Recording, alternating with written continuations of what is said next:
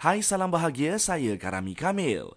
Polis sedang mengesan pemandu lori yang cuba merempuh orang awam yang sedang minum di luar sebuah kedai makan di Seremban. Ketua Polis Seremban berkata, setakat ini tiada laporan polis diterima berhubung insiden berkenaan dan meminta orang ramai yang mempunyai maklumat tampil membantu siasatan. Rakaman video insiden berkenaan telah viral di media sosial. JPJ ingatkan orang ramai agar tidak terpedaya dengan tawaran lesen memandu palsu di media sosial. Timbalan Ketua Pengarahnya berkata pihaknya masih terima aduan berhubung kegiatan berkenaan.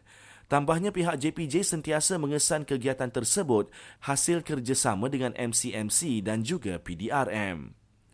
Sementara itu, MCMC telah sekat kira-kira 6,300 laman sesawang judi online dan lebih 212,000 talian telefon mempromosikan judi dan pinjaman wang tidak berlesen ditamatkan perkhidmatan antara 2020 hingga 2022. Menurutnya, ia sebagai salah satu usaha pihaknya membanteras kegiatan judi online. Kementerian Perdagangan Dalam Negeri dan Kos Sara Hidup keluarkan 60 notis untuk menyiasat kenaikan harga sayur menerusi ops pasar. Lebih 500 mangsa ditempatkan di PPS di tiga negeri akibat banjir. Johor catat jumlah mangsa tertinggi dengan 440 orang diikuti Sabah dan Kelantan. Perdana Menteri maklumkan kesihatannya berada pada tahap yang baik selepas jalani pemeriksaan kesihatan di IJN.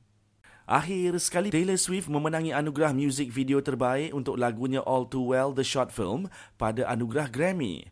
Bintang pop itu turut tercalon untuk beberapa anugerah lain termasuk kategori lagu terbaik. Saksikan anugerah Grammy ke-65 secara langsung di Astro sekarang di saluran 413 dan Astro Go.